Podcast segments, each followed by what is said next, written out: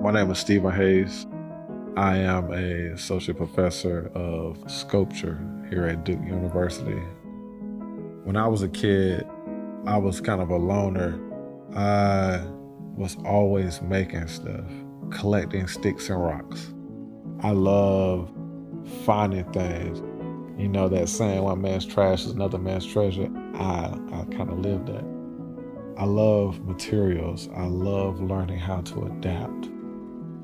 Around second grade, my mom bought me a real workbench with real tools. I mean, like the real hammers and nails and saws. I was in love, you know, being able to work with my hands. You know, like these were my best friends. My mother was the person who was like always behind me and saying that you can do whatever you dream to do. As a kid, I had a learning disability. So she took me out of public schools and put me in a private school.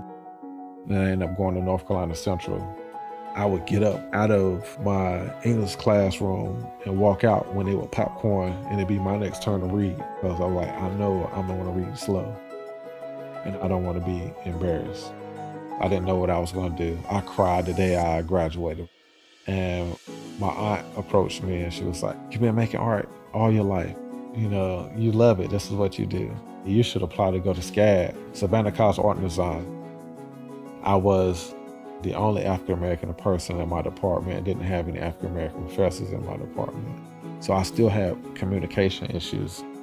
And I would call my mom every week and I'm like, hey, they're saying I'm not an artist. I don't think I'm cut out for this. I don't need to be here. And she was like, just keep going, keep trying, keep, you know, don't give up. So I was like, okay, I made it my goal to learn every tool and every machine that they had there. I didn't know how to talk about what I was making and what I was creating. I just knew I knew how to make and I loved making.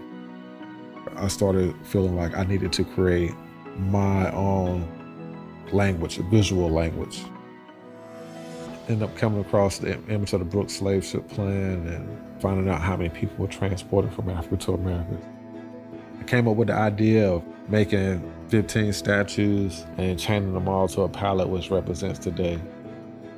I was in there making, you know, day and night in the studio, casting, pouring cement, you know, asking friends to be a part of it. You know, I didn't know what I was doing. You know, I was brand new to all of this stuff.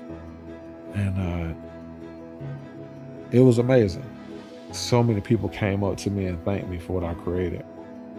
Had I not made Cash Crop, I wouldn't know like I could touch people in this type of way, in this magnitude with my artwork. So that's what started the trajectory of my career. As a professor, I wanted to create this safe space with these students. I go into the space and letting them know, hey, I want you to be able to communicate with me any type of way. You know, I want you to be able to build this friendship, to not be afraid of me. Um, because when I was in school, I was afraid. I was afraid to speak up. I was afraid to talk. I was that kid that that they said wasn't gonna make it. That's why art is important.